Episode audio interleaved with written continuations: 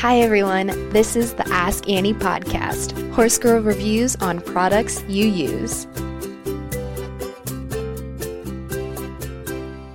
This summer has been one for the books, but it really took a turn this past month as wildfires raged close to homes here in northern Colorado. Fires have been burning here for a large amount of the summer, but in the past few weeks they started moving closer and closer to large populations. One of those areas being where I board Maddie. Having grown up in Alaska, I'm used to wildfire and the caution it brings. However, I've never evacuated horses because of it. A few weeks ago, the evacuation recommendation started inching closer and closer to the boarding facility, and my nerves got worse and worse. We made the decision to evacuate out of an abundance of caution and for my own sanity. Thankfully, the boarding facility stayed out of harm's way, and we were able to return Maddie to her home just before a large dumping of snow suppressed the fires even more. While Maddie and I were extremely lucky in our experience, it really got me thinking about how to prepare ahead of time, if you can, for a wildfire evacuation. With the help of some of our other brands in the equine network, I've put together a list of tips and tools to have on the ready when a wildfire starts inching your direction. First, if you're able, prepare your horse and trailer ahead of time. One of the easiest ways to help your horse have a calmer evacuation is to teach them how to load and be comfortable and around the trailer. A stressful, high fear situation is not the time to be trying to force a horse in a trailer. If you have a trailer, try to pack up supplies ahead of time. That way, you won't spend precious time running around trying to remember what your horse needs and can get out as quickly as you can. I knew a few friends that left their trailers hooked up prior to evacuating, again, trying to cut down on the amount of time it took to leave if they had to do it in a hurry. Because this is a products podcast, of course, I want to highlight what I made sure to have in my trailer prior to evacuating.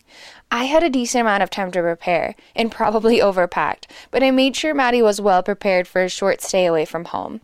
I made sure to have the necessities, including water buckets, a first aid kit, hay nets, a blanket, and feed. Luckily, Maddie's a pretty easy keeper, and we were able to move her to our friend's house, who had plenty of hay and pasture to keep her perfectly content. This is definitely another huge aspect of being prepared.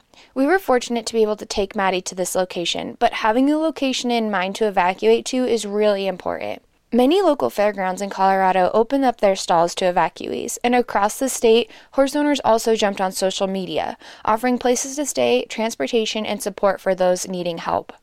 Having a plan in place on where you're going to evacuate to will again save time and save some worry when the moment arises.